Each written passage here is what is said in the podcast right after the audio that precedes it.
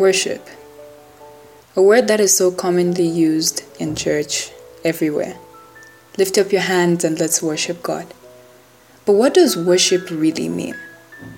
In John chapter 4, verse 23 to 24, Jesus was speaking to the Samaritan woman and he told her that those who worship God truly worship Him in spirit and in truth. It's funny or interesting how he didn't say those who truly worship God sing or those who truly worship God have good voices.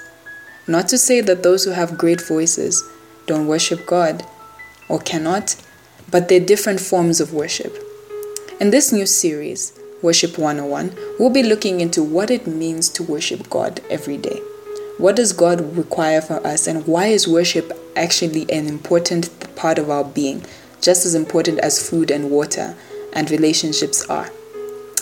As you dive into this playlist. I just hope that God may inspire you and strengthen you and inspire you to worship every day, for that is your purpose of living.